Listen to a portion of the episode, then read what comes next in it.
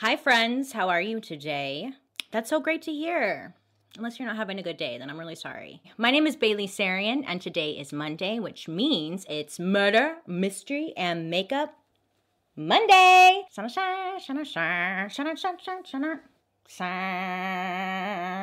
If you are new here, hi. My name is Bailey Sarian, and on Mondays I sit down and I talk about a true crime story that's been heavy on my noggin and I do my makeup at the same time. If you're interested in true crime and you like makeup, I would highly suggest you hit that subscribe button because I'm here for you on Mondays. Today, I'm going to be talking about serial killer. Today's story is a little brutal, so I do have to add a warning, please. Warning the following presentation is intended for mature audiences. It contains graphic descriptions of crime scenes, adult dialogue, and strong language. Viewer discretion is advised. I don't even know where to begin because this man was all sorts of just wow.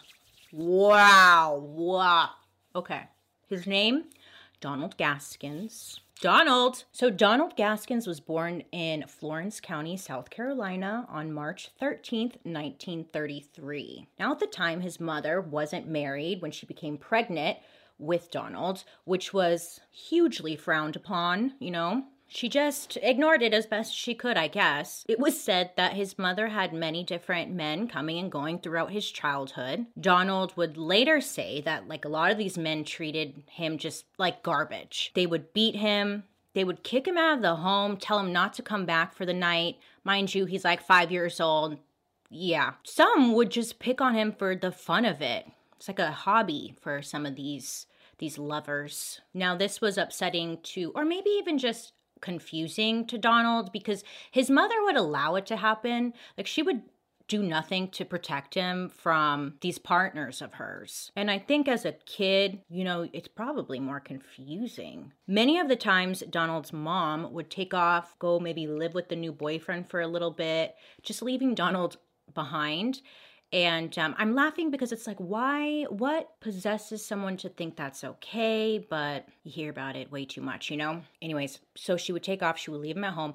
Sometimes she would just leave him at home by himself. And then she would come back like a week later. And again, he was like five to six years old.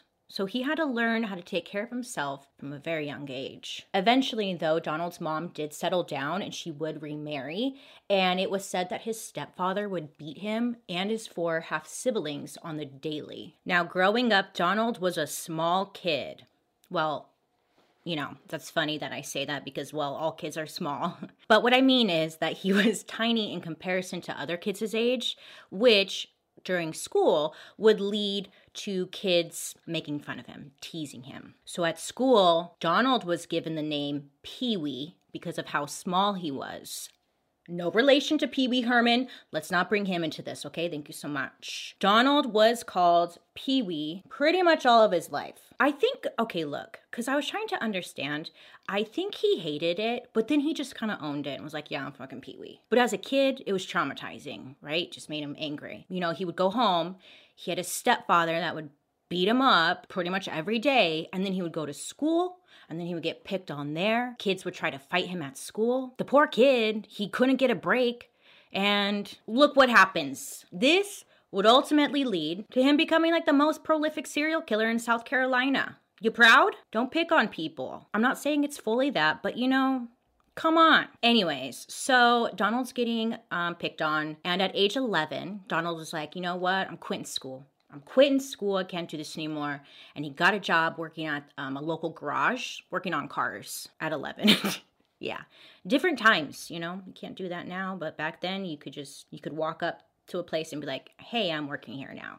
So he's working at this car garage. And while he's working there, that's when he meets two other boys named Danny and Marsh. Now, they were all around the same age, and all of them were out of school. So they teamed up and became um, friends, and they called themselves the Trouble Trio.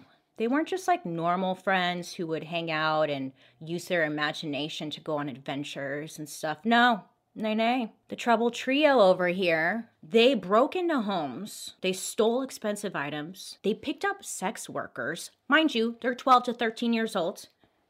Okay. Sometimes they even raped little boys in the neighborhood who tried to befriend the trio.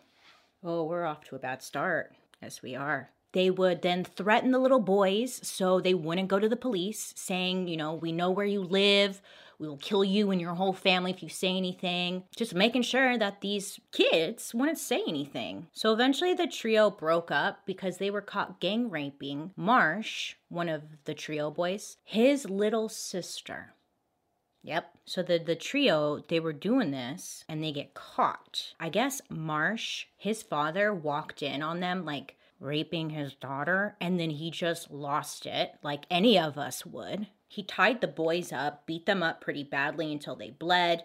From my understanding, he didn't like turn them into police or anything. I don't know why, you guys. I really don't. Danny and Marsh moved out of the area shortly after that, and then the trio just broke up. Donald, though, he said that he got a thrill from all these crimes.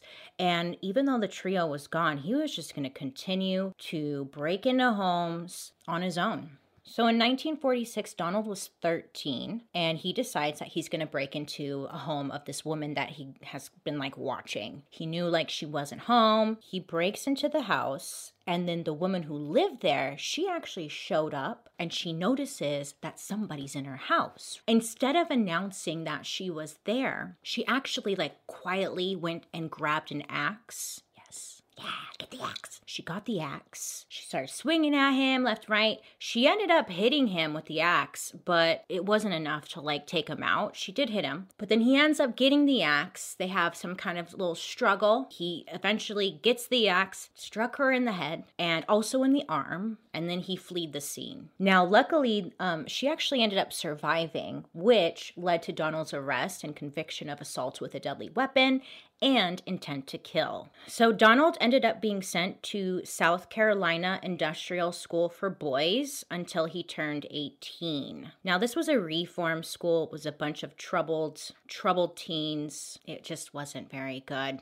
Donald was almost immediately attacked and raped due to his small stature. He spent his time either accepting protection from the boss boy in exchange for sex or attempting just to escape. It was said that almost immediately he was gang raped by 20 fellow students from the school inside the school. It just doesn't make sense. Like, where is everybody? You know, like, where are the adults around here? They're just, they're not here or what? Guys on a lunch break? I don't know.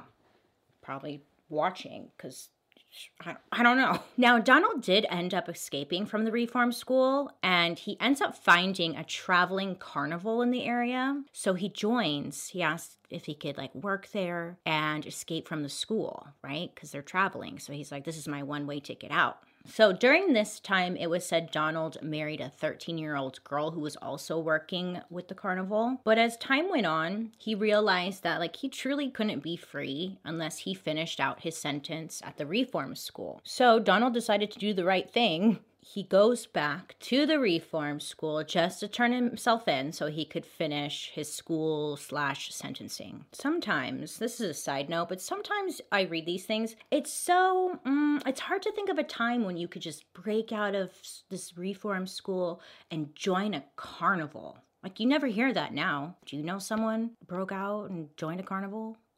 No. So it just is wild. Such a different time. I'm gonna join the carnival.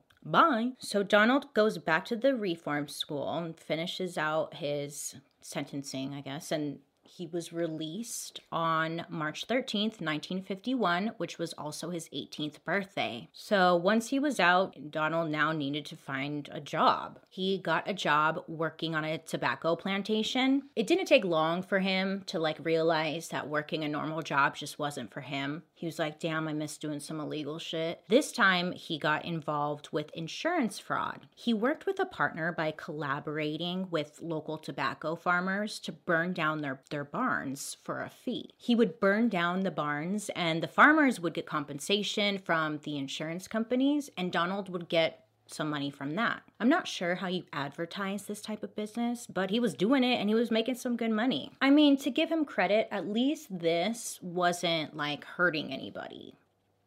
You know? I would rather him be burning down barns than actually why am i trying to never mind anyway so all these barns are burning down and people are like hmm, you know, this is a little weird. Barns are burning down. Donald seems to be around when it happens or like working on the farm when it happens. People are just kind of putting some pieces together. Well, on one of the farms that he was working at, the daughter of the farmer, she went up to Donald and was like, Hey, I've been hearing about these barn fires. Everyone thinks it's you, man. So this upset Donald, and he grabbed a hammer, which was next to him, and he bashed her head with it. He ended up splitting her skull, and then he attempted to flee again. Luckily, she was okay. She survived, and once again, Donald was caught and arrested, and he received a five year sentence in prison for assault with a deadly weapon and attempted murder. Five years. So that should do it. That will teach him. This time, Donald goes to real prison. He ended up having the same experience as he did back in the reform school. Many of the inmates took advantage of him. He was still very small, petite, they took advantage of him, they raped him, and they threatened his life. Over time, Donald started to realize like how the prison worked, you know. The only way to get some respect in there was to become a power man. Power men were the most dangerous, ruthless, and most feared inmates. Nobody messes with them, and they pretty much call the shots and they run that prison. So Donald wanted that position. He was tired of being picked on, he was tired of being raped and abused, and he wanted to take charge. He wanted to be respected, and most of all, he just wanted to be left left alone. So Donald used his noggin and came up with a plan. His plan was to kill one of the meanest inmates inside of the prison. So what he does is he befriended this guy and he built trust. Then when the inmate least expected it, Donald cut his throat, killing him. Donald was found guilty of manslaughter and would spend the next six months in solitary confinement. But his plan did work. Donald became a power man in the prison, and his fellow inmates respected him and left him alone.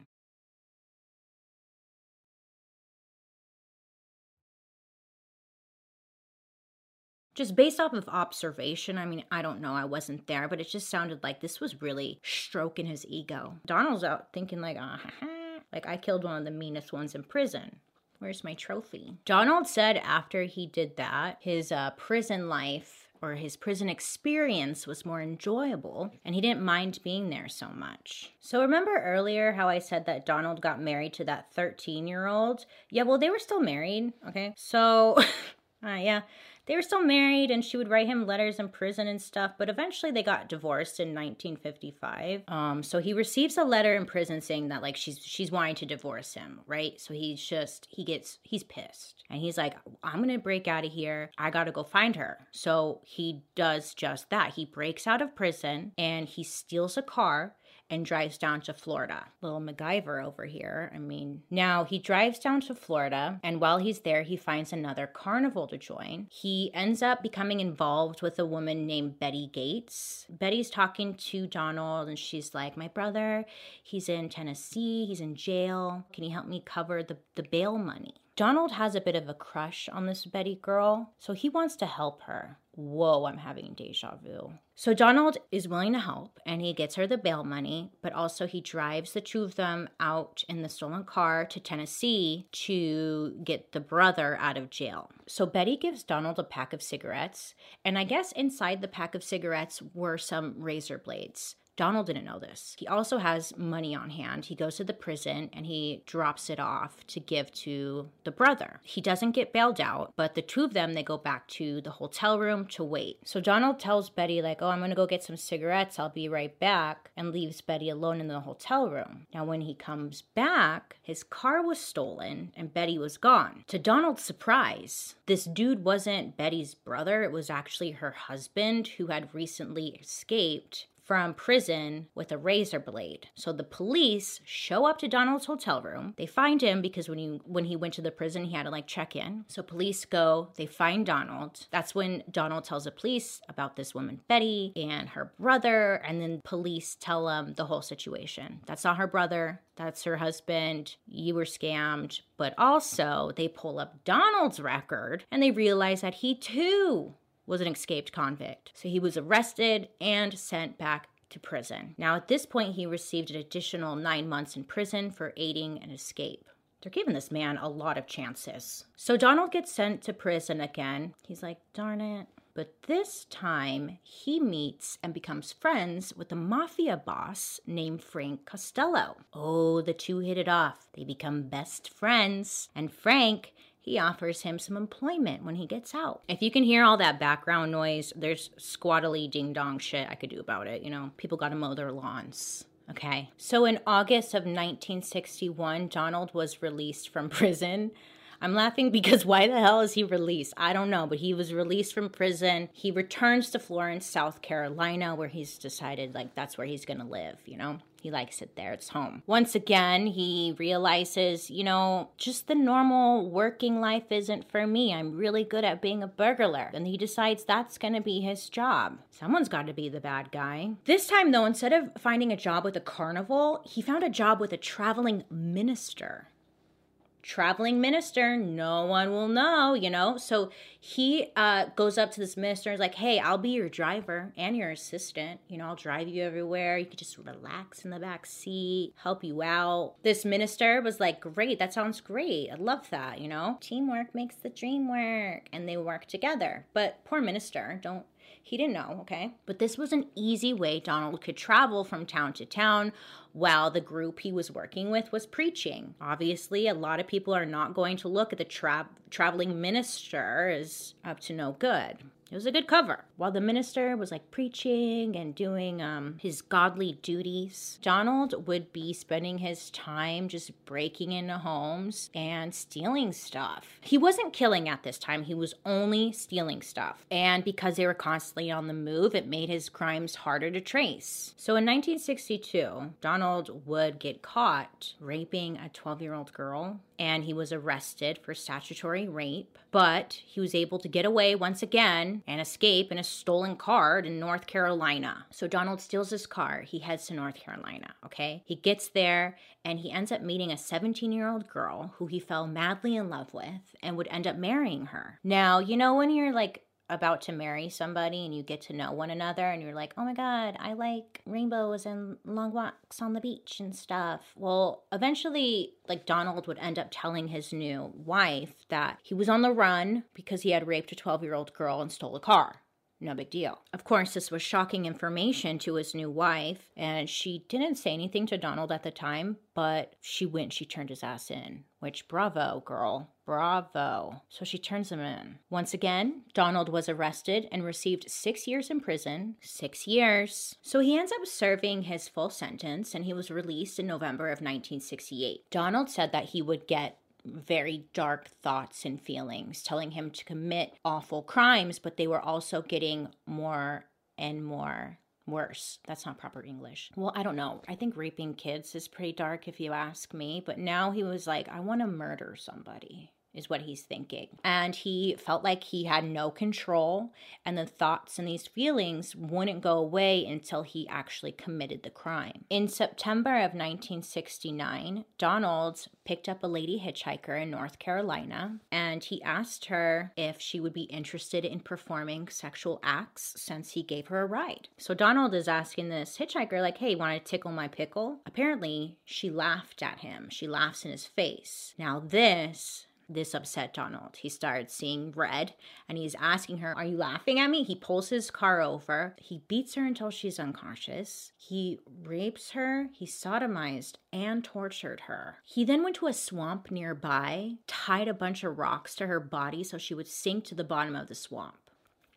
And you know what's more upsetting? All this could have been prevented by just keeping his dumbass in prison, but they didn't. Now, sadly, this hitchhiker would be the first of many he picked up while driving around the coastal highways. So, Donald would kill both men and women purely for pleasure, and on average, at least once every six weeks. He said that he got a thrill from it, and enjoyed torturing and mutilating his victims, but he enjoyed it more when the victims were alive and knew what he was doing which is just fucking awful. He had a variety of different methods, from stabbing to suffocation, mutilation, and he even tried eating a victim. He didn't like it though, but he tried it. He wrote a memoir, which is where I keep saying Donald said. I mean, he was intense, okay? He was like the worst type, the scary type. He'd pick people up, no reason, just anyone he saw, He'd pick them up because he didn't really have a specific style. It was like police and investigators couldn't figure out if this was a serial killer or just a random killing because there was no consistency. So in Donald's memoir, he claimed to feel the overpowering need to commit these crimes by the 10th of each month. Most of the murders were people that he didn't know and considered it weekend fun, but he would go on to kill his 15 year old niece and her friend, and he called that a serious murder, not just weekend fun. He didn't really kill a lot of people that he did know in real life, it was always random, but there were a few times when he killed people that he actually knew,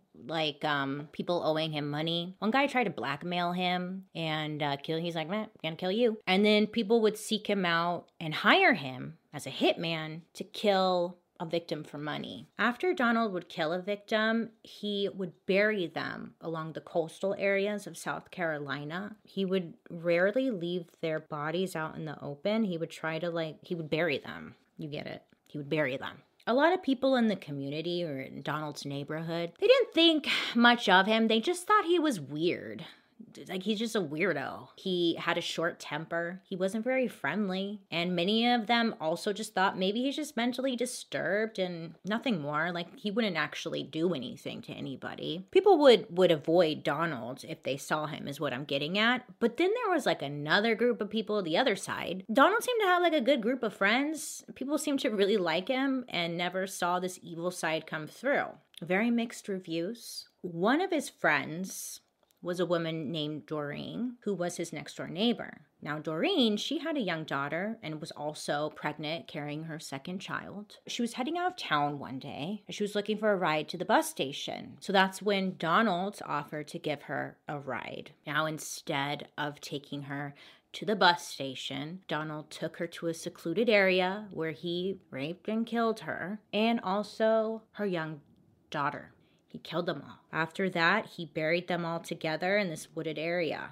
Super disturbing, I know. So, if you didn't hate him already, you should probably definitely hate him now. Donald just kept killing, and by the age of 42, Donald had been killing for over five years.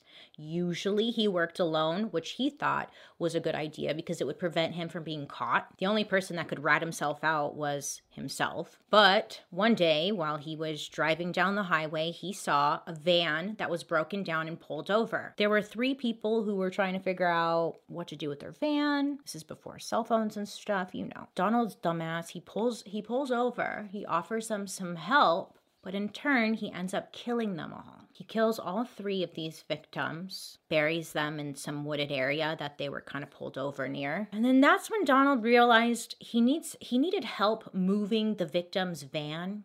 So he calls up his friend who was an ex con. His name's Walter Neely. And he's like, hey, can you come pick up the van and then take it to uh, your garage to repaint it and we could sell it?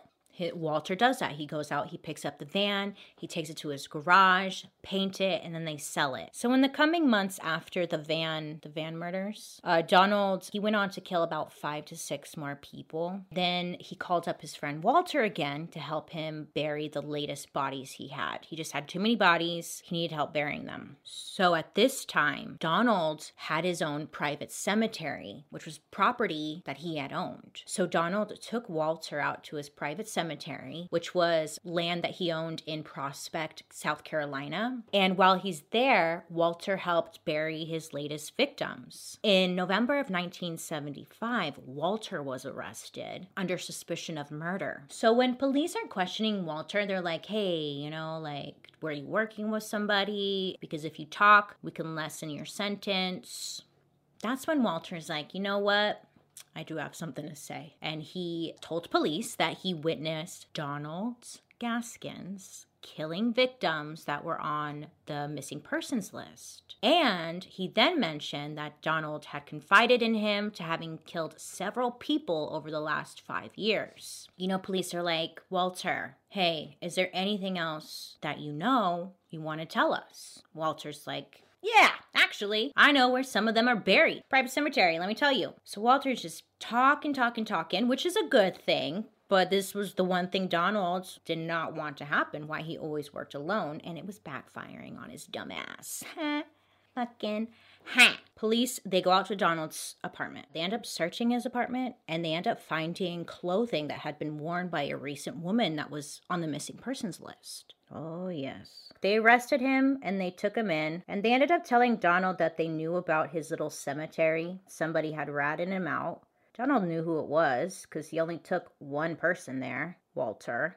He's like, hey, that's not cool. I thought we were friends, Walter. So police say, like, hey, we know about your your private cemetery. If you take us out there, we'll offer you a lesser sentence, as if he hasn't had enough chances. But Donald agrees, and he ends up taking them out there to show where all the bodies were. So Donald takes them out there, right? That's where police discovered eight victims buried on his property on April 27th of 1976. Donald and Walter were charged with eight counts of murder, and on May 24th, 1974, a jury convicted Donald of murder and sentenced him to death. So, in attempt to avoid additional death sentences, because he already got one, so he's like, I don't want more. He uh, confessed to seven more murders. In 1976, the Supreme Court ended up ruling that the death penalty was unconstitutional. So, his death sentence was turned into seven consecutive life sentences. But then, because the story doesn't end there, it just keeps going forever. Let me tell you,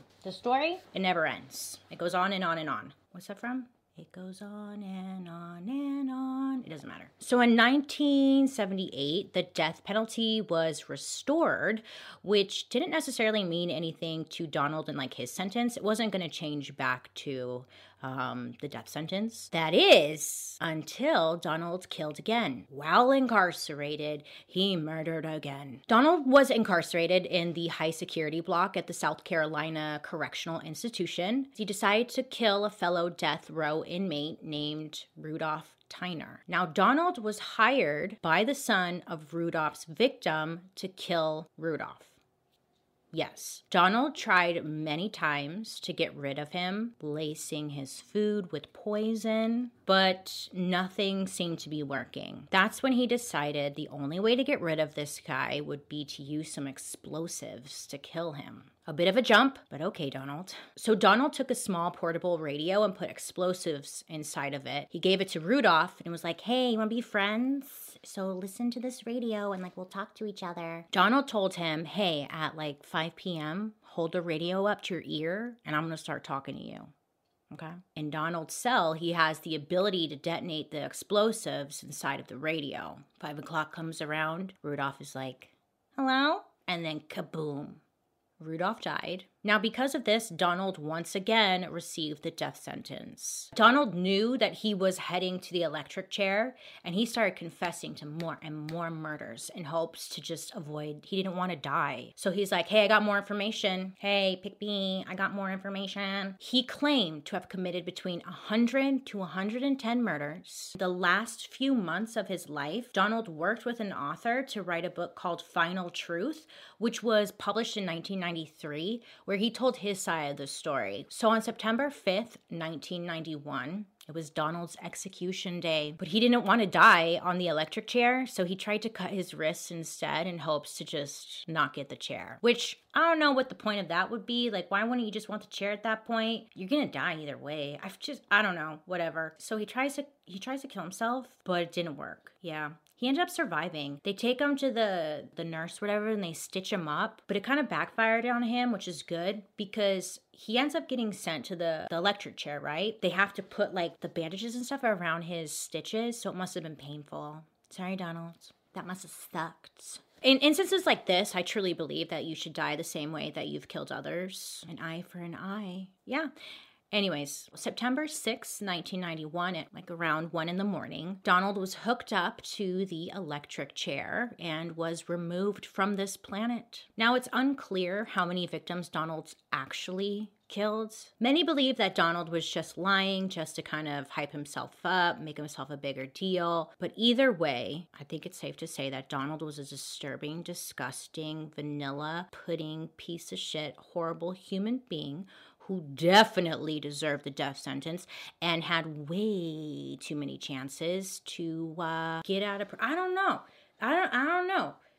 This dude was so gross. When I was reading about him, I don't know of any time of his life where it just sounded like, oh, that must have been nice. Like he seemed happy at this time in his life. Like it didn't seem like that existed at all. It seemed like it was chaos from day one. That sucks. You can feel bad for bad people. You're allowed to. It's okay to feel bad for him. He had a shitty life, but he also did some fucked up shit. You know what I'm saying? Like, wow. Sometimes I just see people who are like, why are you standing up for them? I'm not standing up for them. I, before I started my murder mystery makeup videos, I was a full believer that some people are born just evil. But the more and more I do these stories about serial killers, especially, it's such a common theme shitty upbringing head trauma shitty upbringing. And um, i'm not saying that some people aren't just born bad. More often it's because of how like their upbringing. So be nice to your kids. Don't bully kids. Don't fuck them up. So that's the story about donald gaskins aka pee-wee he was terrible terrible. He was terrible. Other than that, I hope you have a wonderful rest of your day. Make good choices. Please be safe out there. And I'll be seeing you guys later. Bye.